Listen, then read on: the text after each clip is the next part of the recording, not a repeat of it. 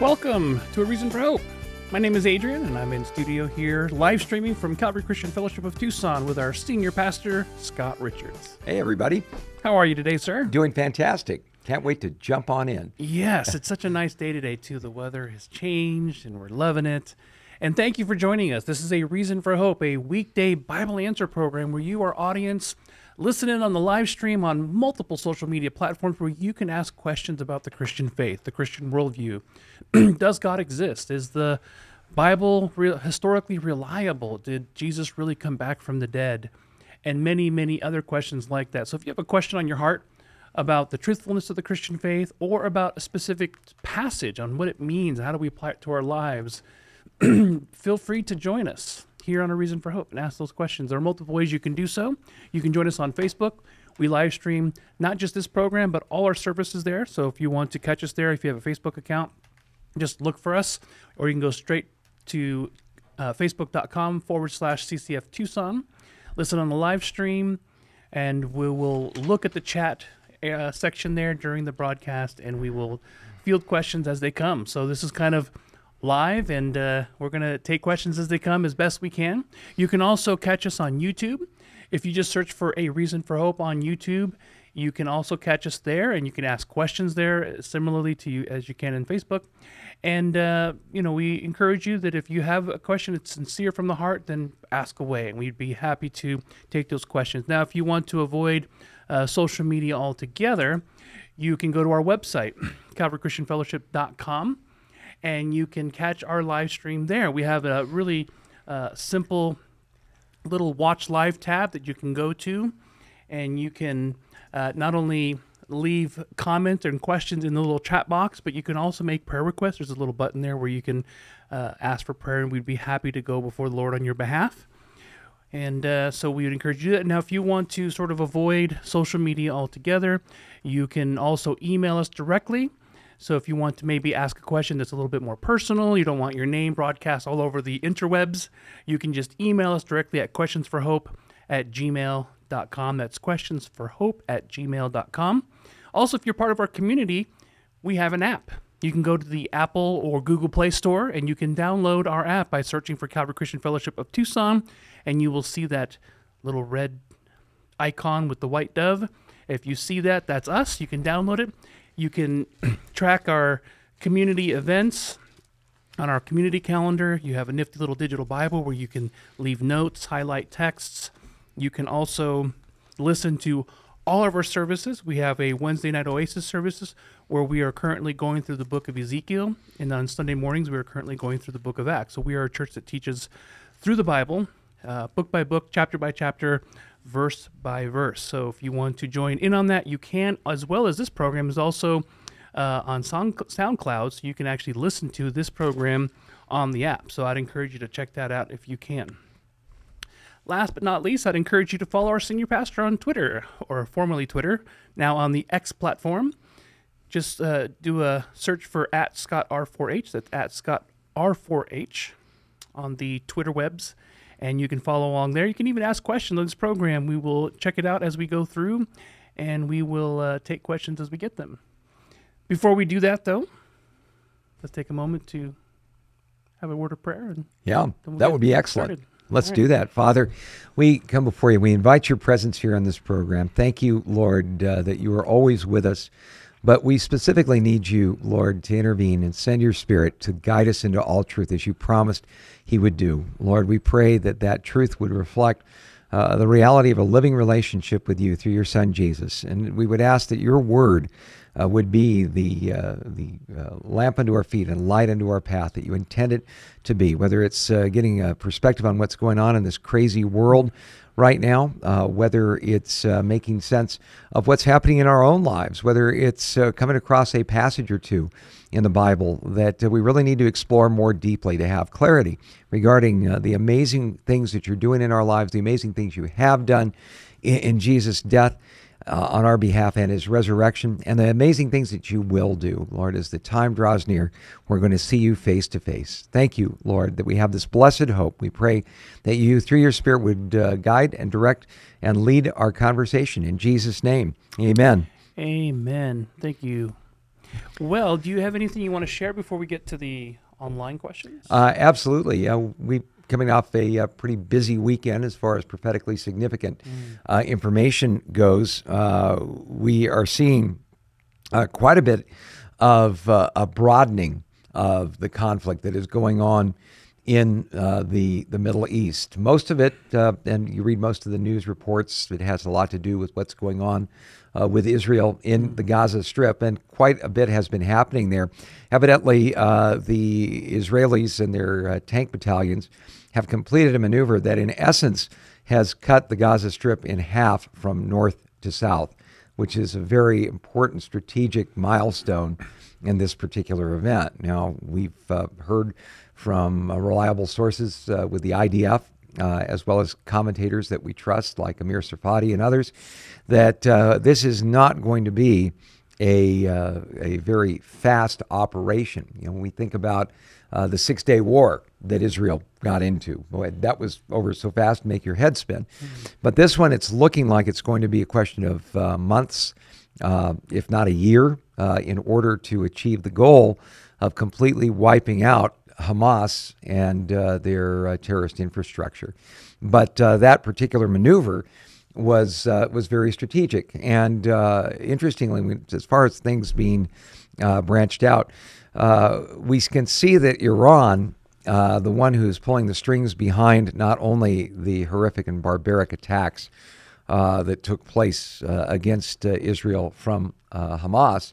by the way, did you know that Hamas is the Hebrew word for wickedness? I, yeah, a, I was just listening to a, someone talk a about a very uh, ironic uh, sort of thing to name yourself, I guess. Uh, but uh, the, the the the bottom line, though, is that uh, not only is uh, Hamas being engaged in a very effective way, but the ones pulling the strings for Hamas, the Iranians, seem to be getting pretty nervous about it. the Iranian chief of staff, a fellow by the name of Mohammed Bakri, was quoted as saying today, "If the Zionists want to behave sensibly." They must agree to a ceasefire immediately. Uh, the Iranian Ministry of Foreign Affairs says we emphasize the urgency of reaching a ceasefire in Gaza and opening a transition for the introduction of aid to the Strip. Well, they're not really interested very much in aid to the Strip. If they were interested in aid to Gaza Strip, uh, the Iranians would have used the influence they have with Hamas to say, for instance, encourage the leaders of Hamas to, among other things, uh, use the millions of dollars that have been poured in to this particular region to say uh, develop uh, potable ser- uh, sources of water. Um, a uh, study from the United Nations, UNESCO, determined that 12% of uh, the deaths of Palestinian children in the Gaza Strip are due to contaminated water. Well, why is the water so contaminated? well, it's because the leadership, the government uh, of Hamas in Gaza uses the millions and millions of dollars, including uh, millions of dollars earmarked for humanitarian aid, to build terror tunnels, tunnels uh, to use, uh, say, uh, agricultural uh, aid and equipment to convert it into missile launching platforms and such. So the the interesting thing is this: they're not interested in the fate of the average Palestinian. If you don't believe that's true, uh, consider these financial statistics. You know, uh, they say follow the money. You mm. can find out what's really going on. Uh, consider some of these statistics. Uh, the musician Taylor Swift was in the headlines for officially becoming a, a billionaire last week. Her net worth is 1.1 billion. Oprah Winfrey has long since passed that. Her net worth is 2.7 billion. Donald Trump's net worth is between 2 to 3 billion. Uh, here's three other people that are in the Billionaires Club that you may never have heard of before. A fellow by the name of Musa Marzouk has a net worth of three plus billion. Uh, Khalid Mashal has a net worth of three to five billion.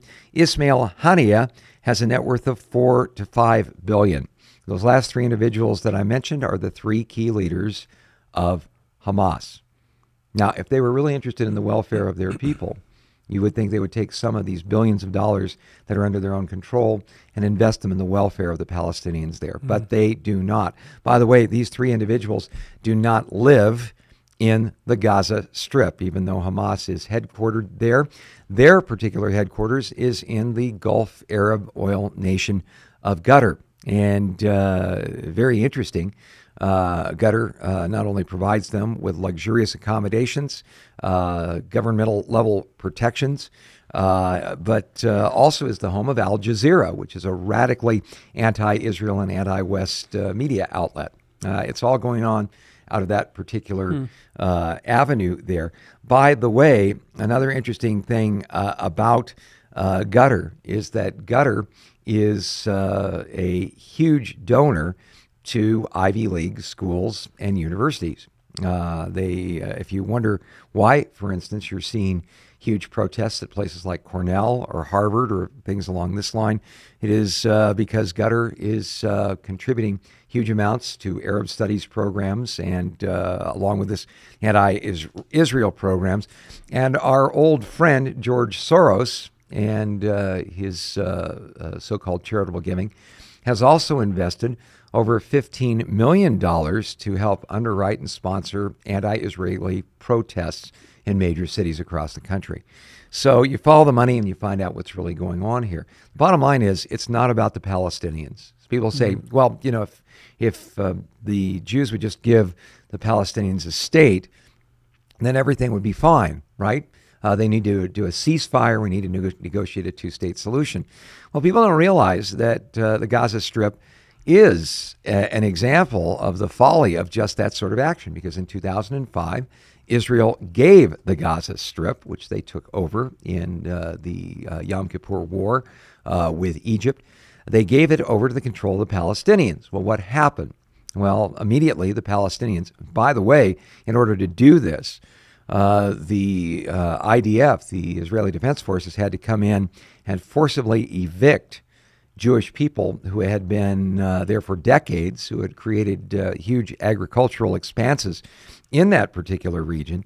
Uh, and the, the, the, bottom line is that after tearing all this up and removing all of these so called settlers from the region, all the Palestinians did was tear up and destroy these uh, agricultural resources, these uh, state of the art uh, greenhouses and irrigation systems and uh, immediately elect Hamas to be the governing body that would control the Gaza Strip. And Hamas did what Hamas does.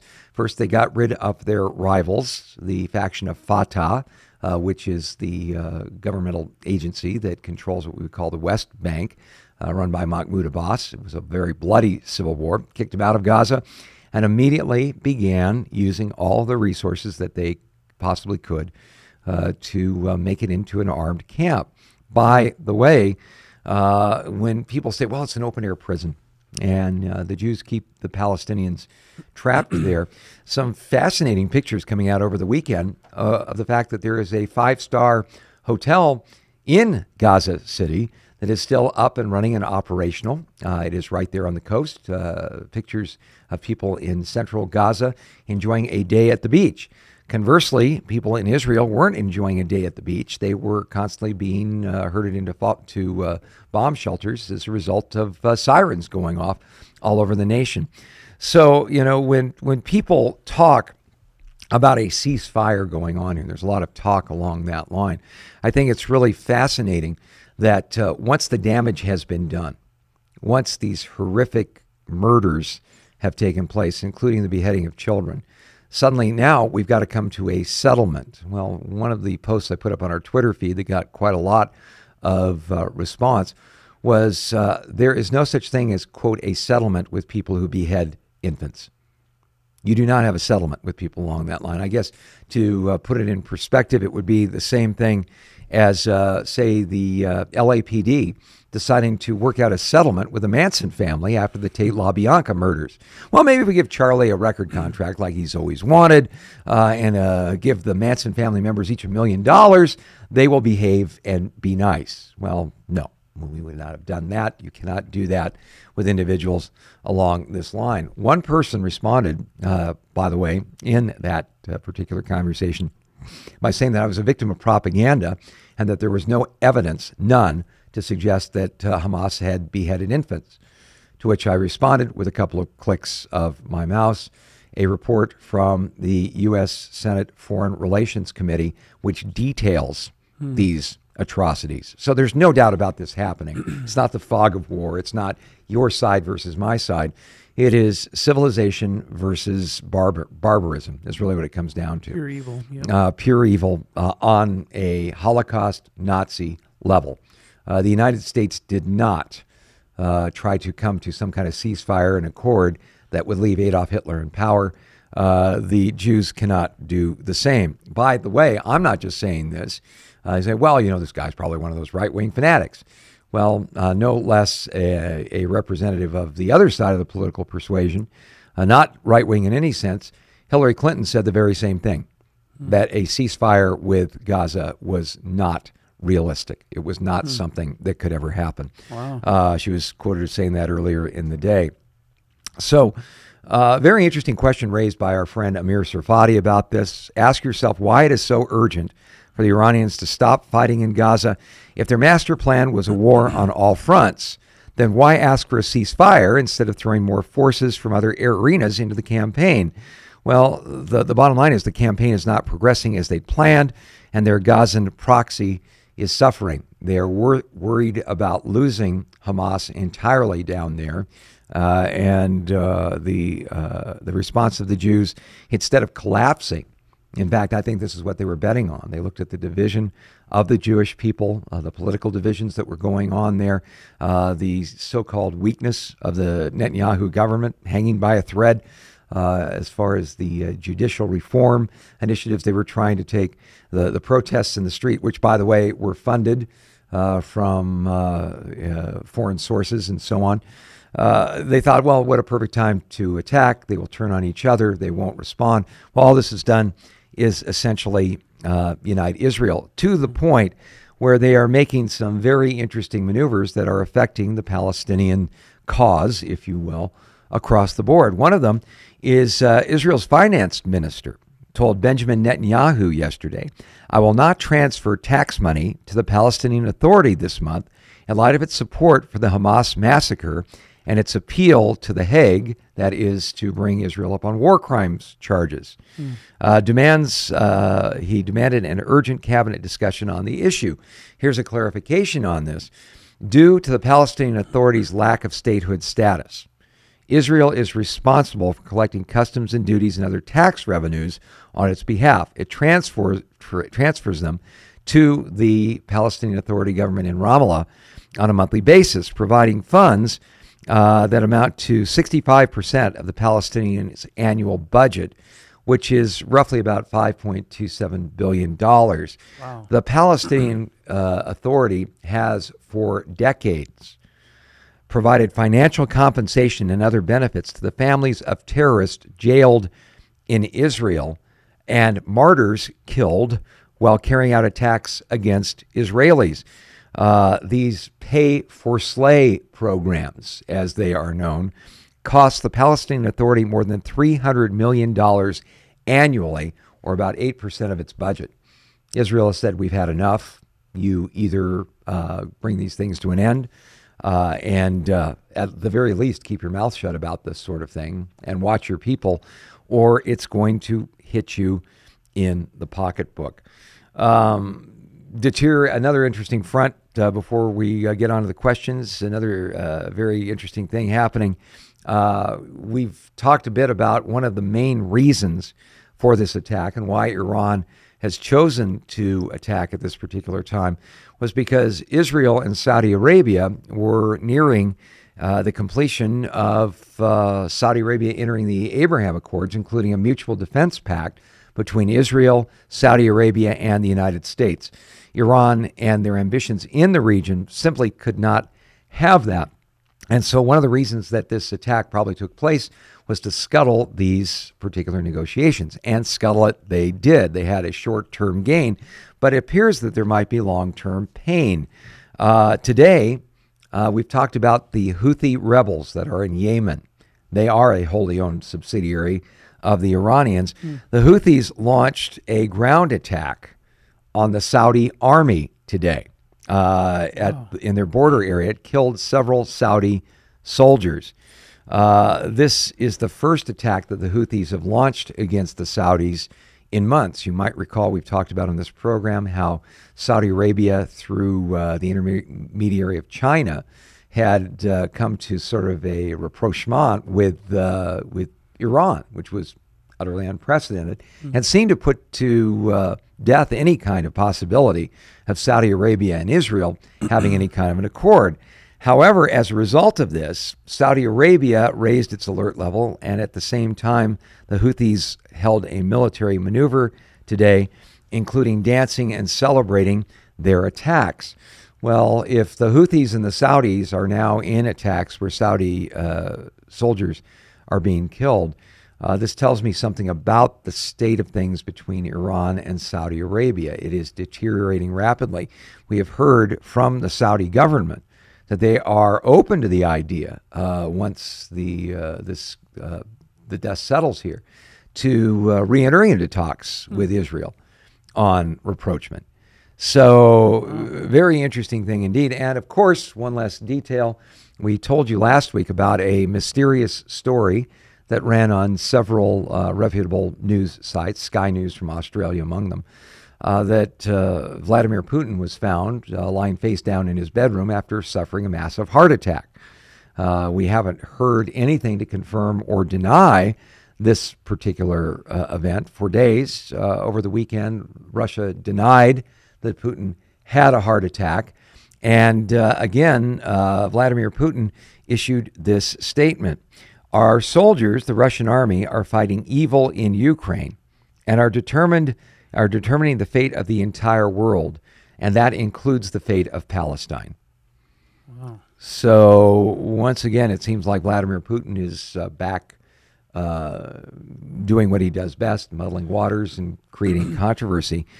Good news on this uh, particular day in Israel, uh, the IDF was successful in rescuing a soldier that was held hostage ever since uh, the uh, the initiation of the attacks uh, in on uh, October seventh.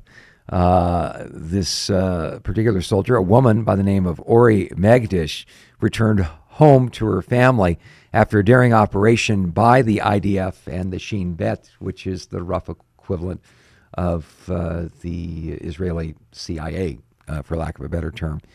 Uh, President of Israel Herzog wrote, Our security forces operate around the clock in Gaza, in the north, in Judea and Samaria, and everywhere else on land, in air, and the sea. Last night, our forces freed Private Ori Megidish from Hamas captivity.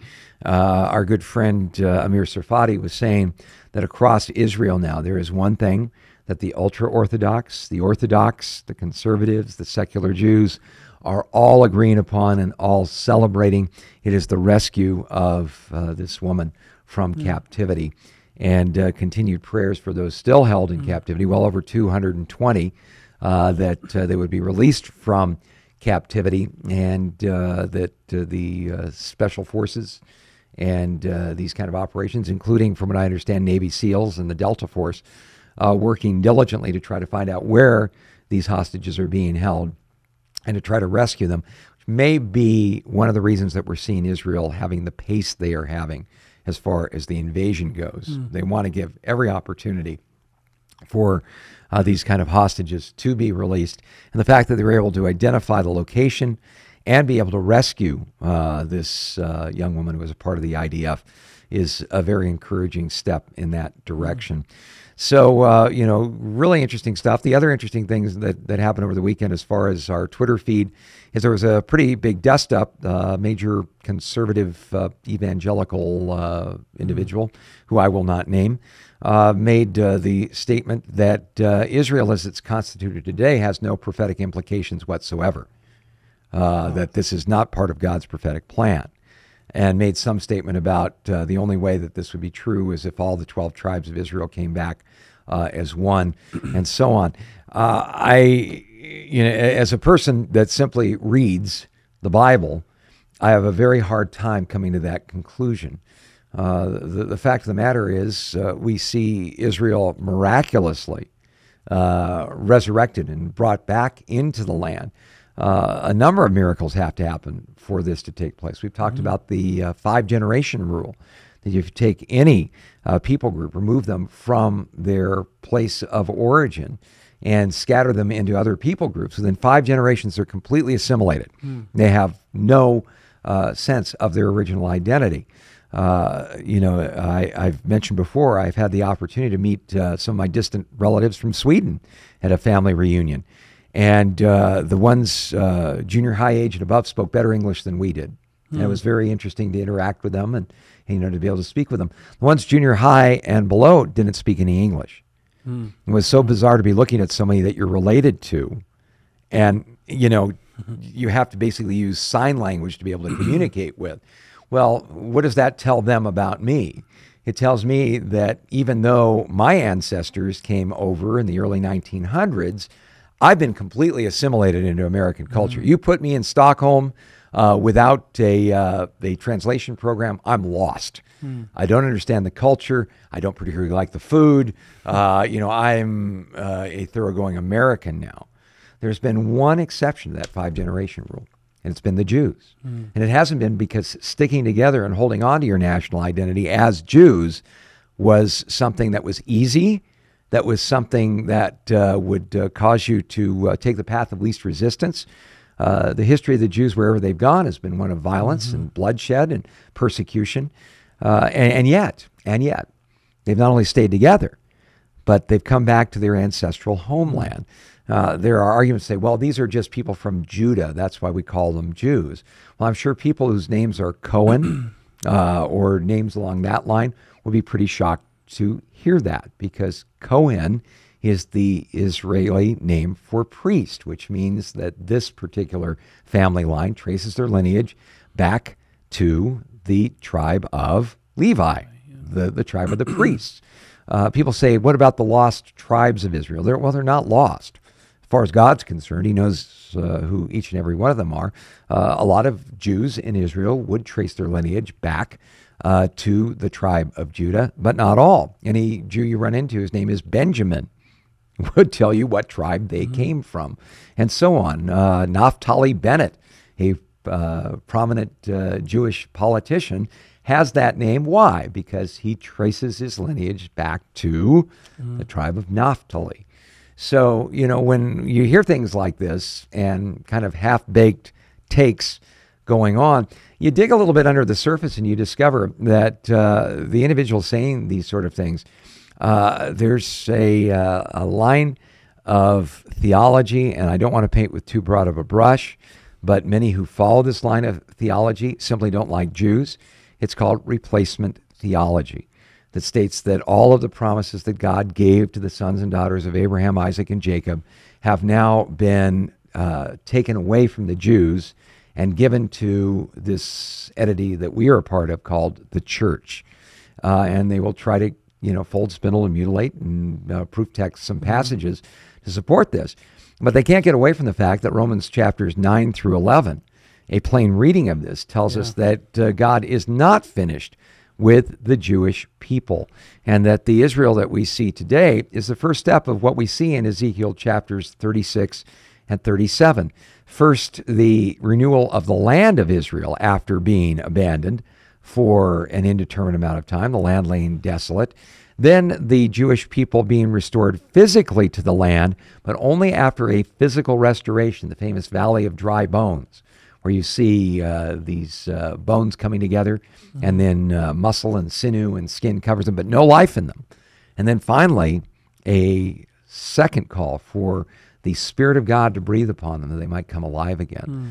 Well, a clear prophecy that there would be a physical restoration of Israel, followed by a spiritual restoration of Israel. So, hmm. uh, those who are uh, advocating these things, I'm sure they've probably got their heart in the right place are not doing so out of a plain reading of Scripture, but probably because they already accept certain premises uh, off the top. And those premises keep them in good stead in the particular theological neck of the woods they're a part of, the particular churches that they are a mm-hmm. part of, but uh, simply don't pass scriptural muster. God is not finished with the Jewish people, and Israel is probably one of the most outstanding examples of the hand of God and a heads up as far as prophecy is concerned that we find in the entire world. Yeah, it's interesting too that in the book of Revelation, when the apostle is told to come, all you hear about for the rest of the book is Israel. yeah, yeah. So uh, exactly, how do how do you deal with that if you really? Well, you have to spiritualize it. Well, it doesn't mean what it clearly says. Mm-hmm. Uh, this is uh, spiritualization, you mm. know, and um, these twelve thousand from the tribe of Judah and Benjamin and and yeah. so on, all the way down. Can't mean what it actually says because mm-hmm. reasons. Oh, look, a squirrel. Yeah, yeah. that kind of thing. Yeah, and like you said in Romans, I mean, you know, we've been privileged to be grafted in, not replaced. well, and this is where it gets a little dicey. Uh, the Apostle Paul warns the Gentiles that he was writing to to not become arrogant and boast against the branches. Mm. Uh, because if God was able to break off branches of a olive tree with a rich root, that is the faith of Abraham, Isaac, and Jacob, mm. uh, and uh, graft in wild olive branches, which is a picture of, of us Gentiles being a part of all that, he's able to remove us so that the uh, original branches can be grafted back in. Mm-hmm. So uh, I would be very, very careful. You don't want to mess with the Jewish people. Yep. You really don't. Uh, in fact, we should be going out of our way to try to bless mm-hmm. the Jewish people. Had a fantastic opportunity mm-hmm. to share with two dear Jewish friend of, friends of ours over the weekend, asking me questions like, "Why do you Christians support Israel so much?" Mm-hmm. And uh, you know, just telling them flat out because you have an incredibly privileged position. You're the mm. sons and son and daughter of Abraham, Isaac, and Jacob, and uh, God loves the patriarchs, and He made promises to your ancestors that He intends to mm. fulfill. And uh, you know, just in, you're highly more privileged than I am. Mm. You know, I'm just a kind of a Heinz 57 variety Gentile over here, and God still loves me. But yeah. you have this amazing heritage, and uh, and they were they were so blown away by all of that. Mm. You know, so taken aback. So I'm blown away on how many Jewish or I should say Israelites are coming to faith. Right. It's unbelievable. It's unprecedented, even in the history, the short history of Israel becoming a nation till today. Yeah. It's all of a sudden, it, it's like all of a sudden there's this huge boom in faith, uh, people coming to their true Messiah. Yeah. It's really exciting. Yeah. Well, you know, again, according to uh, uh, article from our friend Joel Rosenberg, Lifeway uh, polling services did a survey. They estimate uh, that there are now over 1 million uh, professing believers in Jesus as the Messiah among Jewish people in this world, out of a total population of 17 million. Yeah, that's a huge percentage. That's yes. Probably more than you could say for a lot of uh, ethnic groups. well, or or you know, even you know, they'll say, well, you know, there's so many Christians, you know, based on the population of the United States, say 50 million uh, out of uh, 300 million. You know, one out of six versus one out of 17. But stop and think. Out of that 50 million, how many of them are lip service Christians or mm-hmm. identify with being Christians because they go to church or their families are part of it? I have never run into mm-hmm. a hmm. Messianic Jew who was half hearted about it mm-hmm. or was just going with the flow and decided to receive Jesus as their Savior. That requires a radical decision hmm. on their part. Uh, so, you know, one out of 17 on fire, hardcore, committed believers. Um, look at the condition of the church today. Mm-hmm. Could we say one out of 17 professing evangelicals would fit the same description? Probably. Probably. probably. Maybe one out of close, 17. Yeah, yeah. yeah. yeah. So. And not to forget that as we're still in the church age, there's still a partial hardening that's going on. Yeah. That's what was predicted. So we should expect to be this to see this hardening. But as the, the day draws near, right, uh, we will see an increase in, in faith. right, really exciting. Right. Uh, Hannah had a question about uh, the rapture.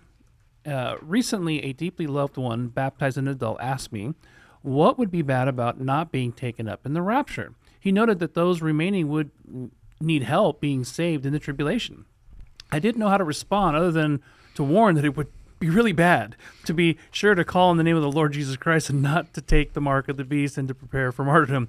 But I didn't know how to answer what that mark would be. Please help with a better response. So if someone said, well, you know, maybe if I did miss the rapture, it wouldn't be that big a deal because then I could, you know, come to my senses, repent, come to my come to faith, and uh, help those in the tribulation come to faith. Yeah, that that's that's that I, that's not a new dodge, if you will. Hmm. Uh, I have a friend who works in the construction business in Southern California. He's got all these uh, great sayings, and one of them that he's learned in his business uh, opportunities, my friend Keith Matthias, uh, is this: There's uh, a, a lot of good excuses, but no good reasons. Uh, and and I think this fits into that particular category. Is when someone says that, when they say, "Well, you know, um, sure, you know what you're saying sounds persuasive," and boy, oh boy, if the rapture of the church happens and all these people disappear, then I will know for sure that this is true, and I'll make a decision to follow Jesus. Then, okay, well, before you do, make an informed decision. Uh, in the book of Revelation, chapter seven, for instance uh, the Apostle John is shown this uh, huge amount of individuals that are around uh, God's throne. And uh, one of the elders answered, saying to me, These are arrayed in white robes. Where do they come from? And I said to him, Sir, you know. And he said, These are the ones who come out of the great tribulation and washed their robes and made them white in the blood of the Lamb.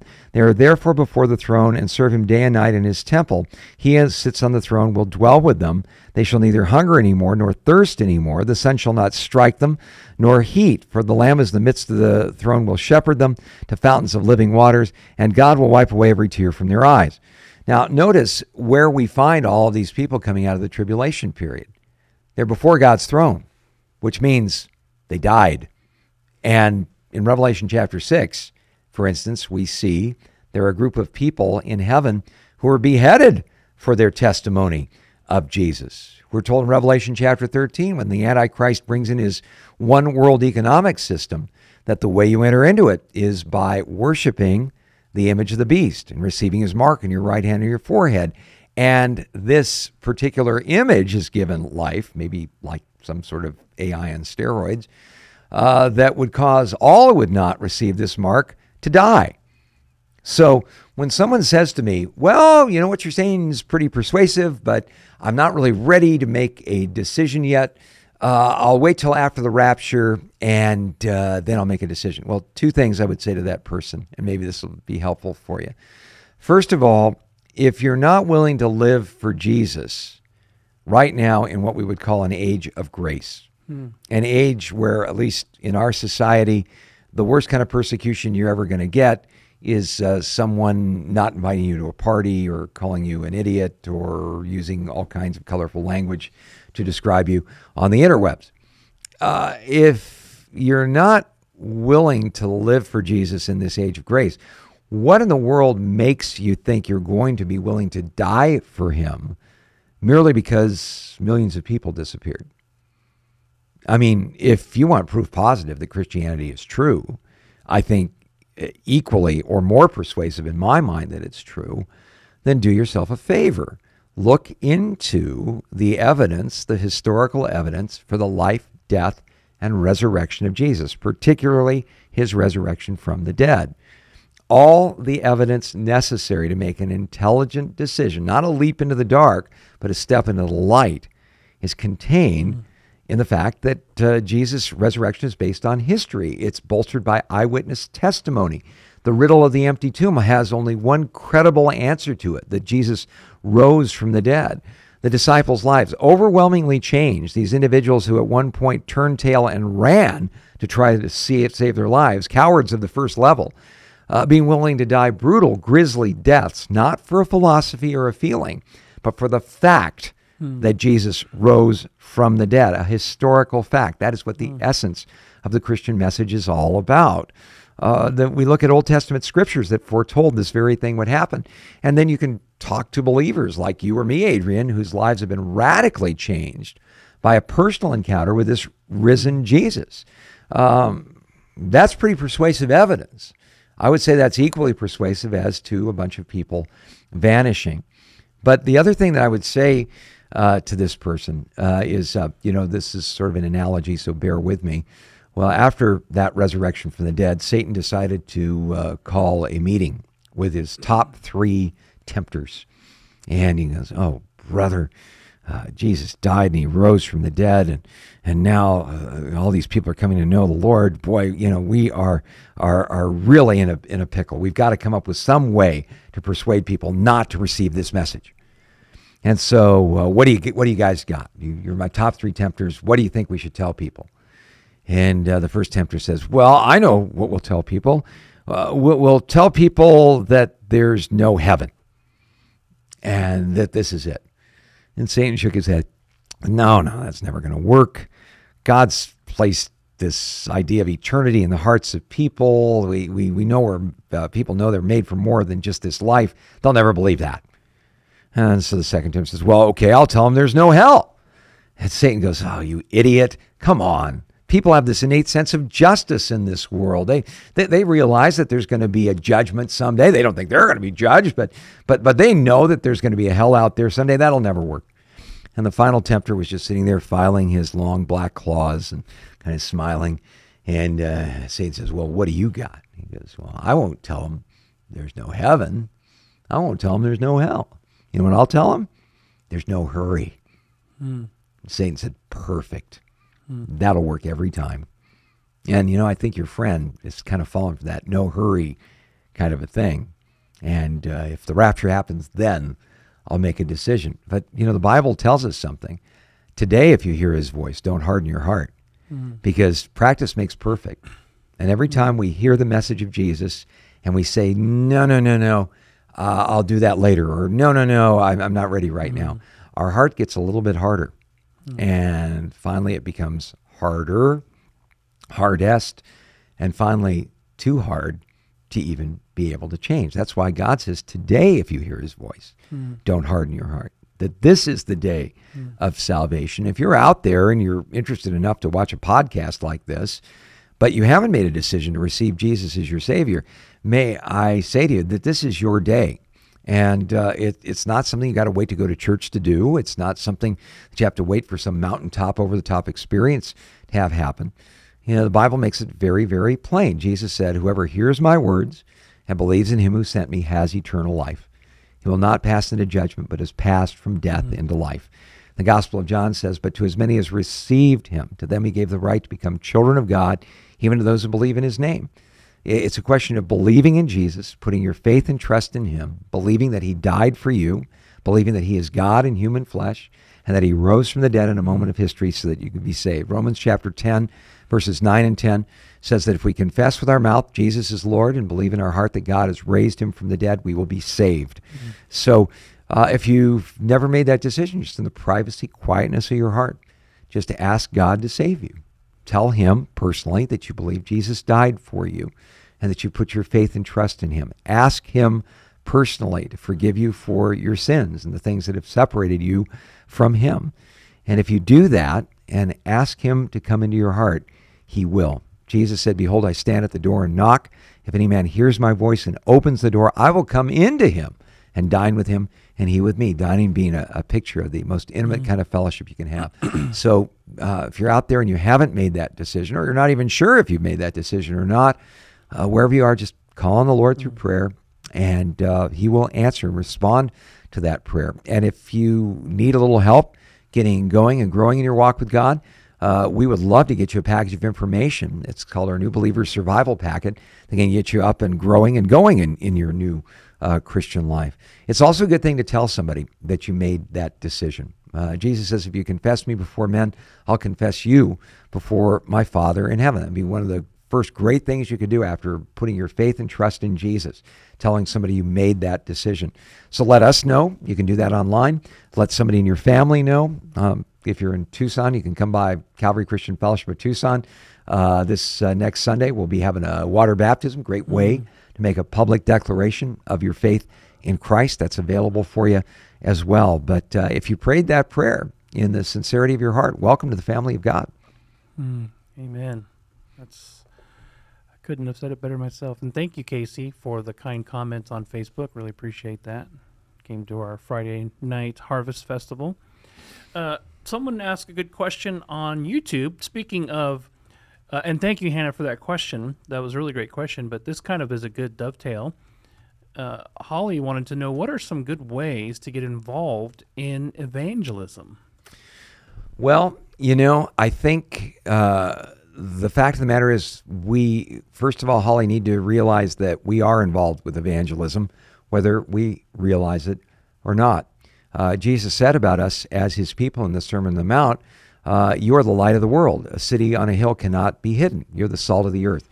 Uh, just the fact that Jesus lives in us, uh, the changes that Jesus makes within us, the fact that we walk in the love of God, the fact that we believe His truth, uh, make us, first of all, exhibit A. Uh, I think it's really fascinating that in Acts chapter 1 and verse 8, Jesus said, You shall receive power when the Holy Spirit has come upon you, and you shall be my witnesses in all Jerusalem, Judea, Samaria, the uttermost parts of the earth. Now, notice Jesus didn't say you'll do the work of witnessing, you'll be a witness. You'll be exhibit A.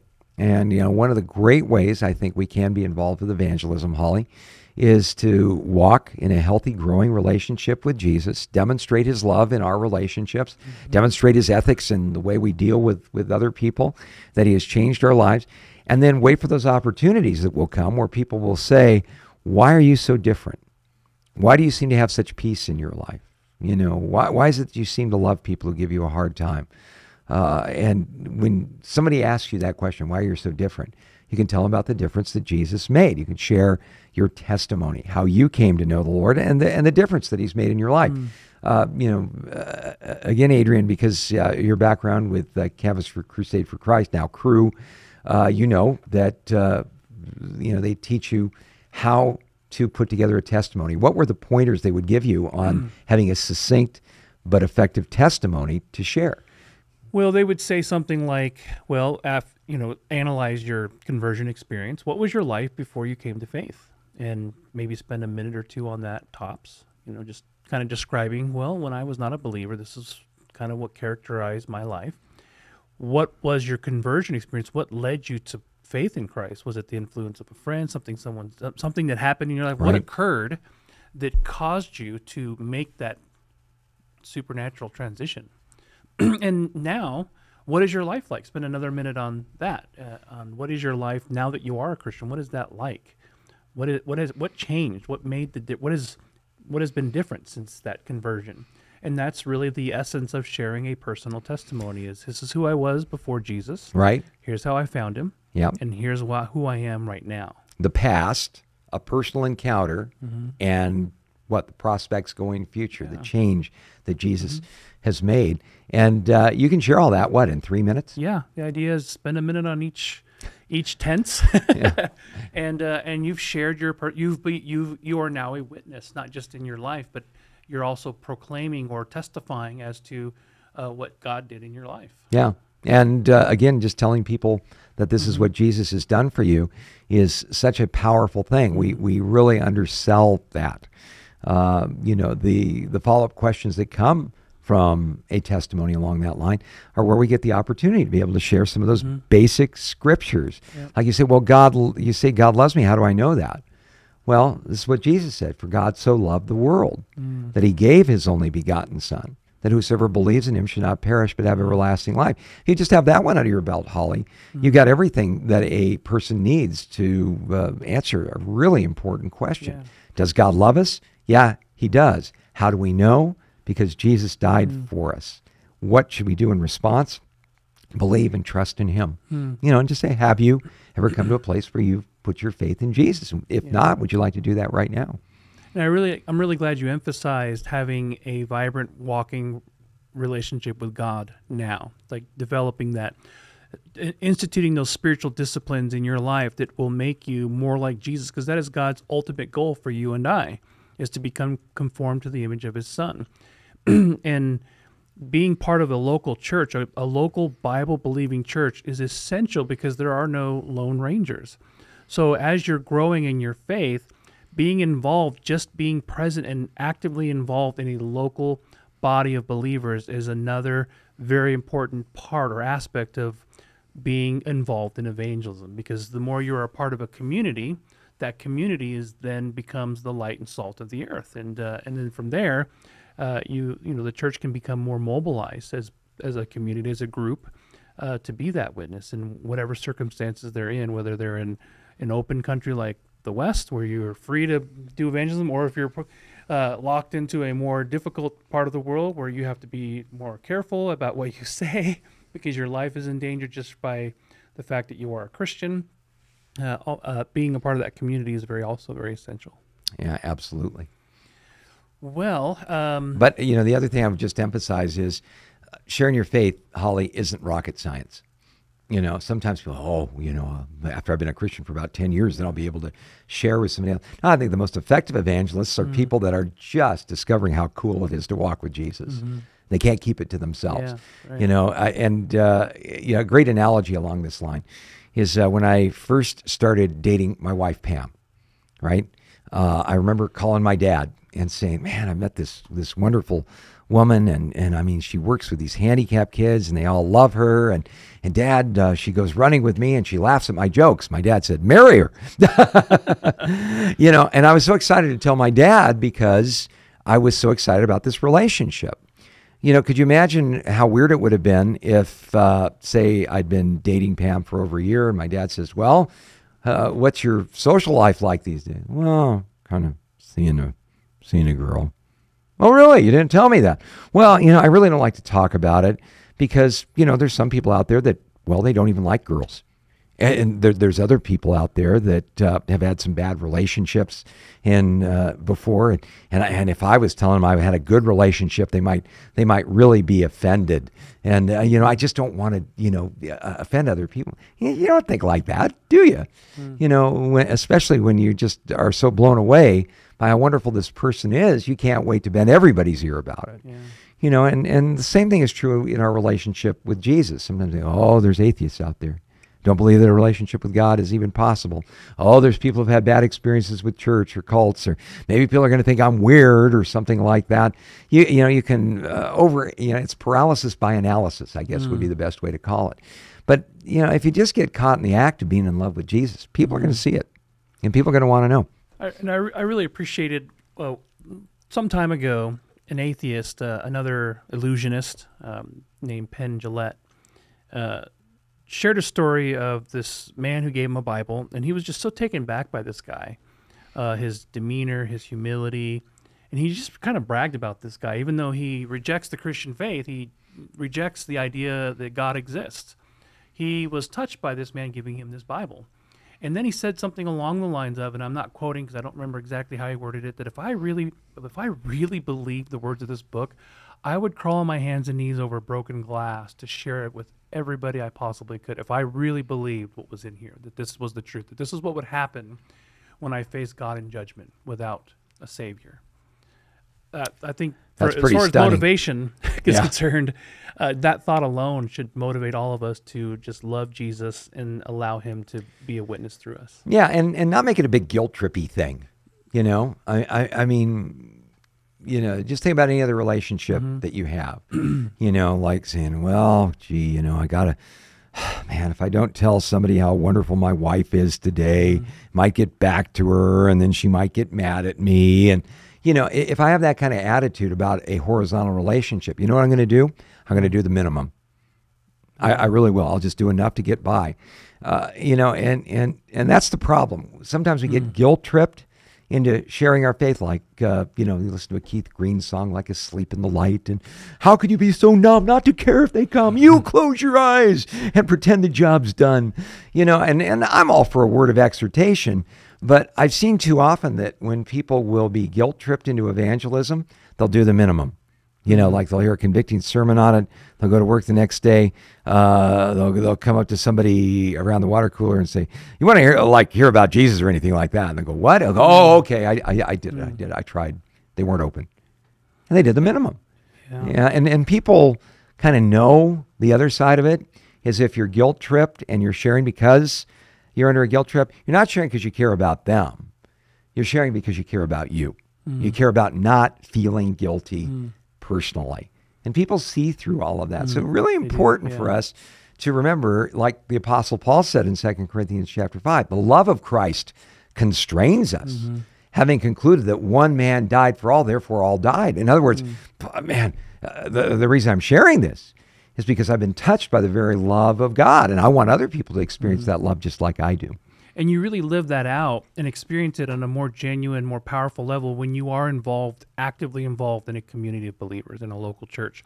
Because Paul's love for those people is what uh, continued to push him to be poured out as a drink offering. It was not just his love for God, that was what uh, springboarded him into ministry, but also uh, his love for his fellow believers, his right. love for the saints. Right. I'm willing to do this just because I love you guys. Well, you can't love people you don't know. so yeah, yeah, yeah, exactly, exactly. I, I uh, if I don't, if you don't mind, Scott, I'll do a little sh- uh, shameless plug. But we've been in our our uh, parachurch ministry that that I'm involved with. Um, I've been building a Bible learning center to as far as the question of well i don't know what to say how do i learn what to say. Right. we've been building uh, the, i've been building the website side of it and dr don bierle our president has been doing the teaching. But uh, uh, if i may show uh, or pitch that if that's right with you it's just faith search learning is the name of the website. And uh, we're kind of in the beta testing side of things. So if people want to take a few all the courses are free. Everything's free. But uh, if you want to uh, learn some of the basics of how to share your faith, about how to grow in your faith, uh, feel free to go to faithsearchlearning.org and check it out. Yeah, that would be excellent. Yeah. We well, don't mind those kind of shameless plugs. Yeah. yeah. Got time for one more? Uh, yeah, we do, but uh, we don't have any more. oh, here we go. Um, Mike just popped in. Mike Hill. Why is it that a person cannot overcome a certain sin despite repentance, prayers for help and strength, etc., while others get a radical deliverance and are changed and filled with God's love? So Mike Hill wants to know uh, how do we overcome certain sins, and why do some of us struggle repenting, even though there's maybe a desire to to not uh, sin in that way. Well, and, and, I guess maybe the question underneath it is why is this other person instantly delivered and I'm not? Um, you know, I think what it comes down to is Ephesians 2:10 that we're His workmanship, mm. created in Christ mm. Jesus for good works. The word workmanship means we're His poem, His work of art, and uh, God doesn't uh, cookie cutter us. He doesn't stamp us out. He does a unique work in all of our lives. Certain areas of sin in my walk with God, mm. man, went almost overnight. But then there were other areas of sin where I see, saw that God had to get down to the roots, mm. if you will, to really be dealing with stuff. And uh, the longer you walk in, with the Lord, you realize that those root issues are the things that mm. God is really getting at. Man, let me encourage you as long as you're struggling, as long as that's an issue for you, you're on the right track. Good. Good question. Good advice. Thank you for joining us. Uh, Dave Robson will be back in studio tomorrow hosting, and uh, we hope you can join us. Thank you for the time, and God bless you. You've been listening to A Reason for Hope. Thank you again for joining us as we continue our journey through God's Word, one question of the heart at a time. Until we meet again, we would love to connect with you. You can text or email your questions to questionsforhope at gmail.com. You can also find out more about our ministry at calvarychristianfellowship.com. And be sure to join us next time on A Reason for Hope. A Reason for Hope is an outreach ministry of Calvary Christian Fellowship in Tucson, Arizona.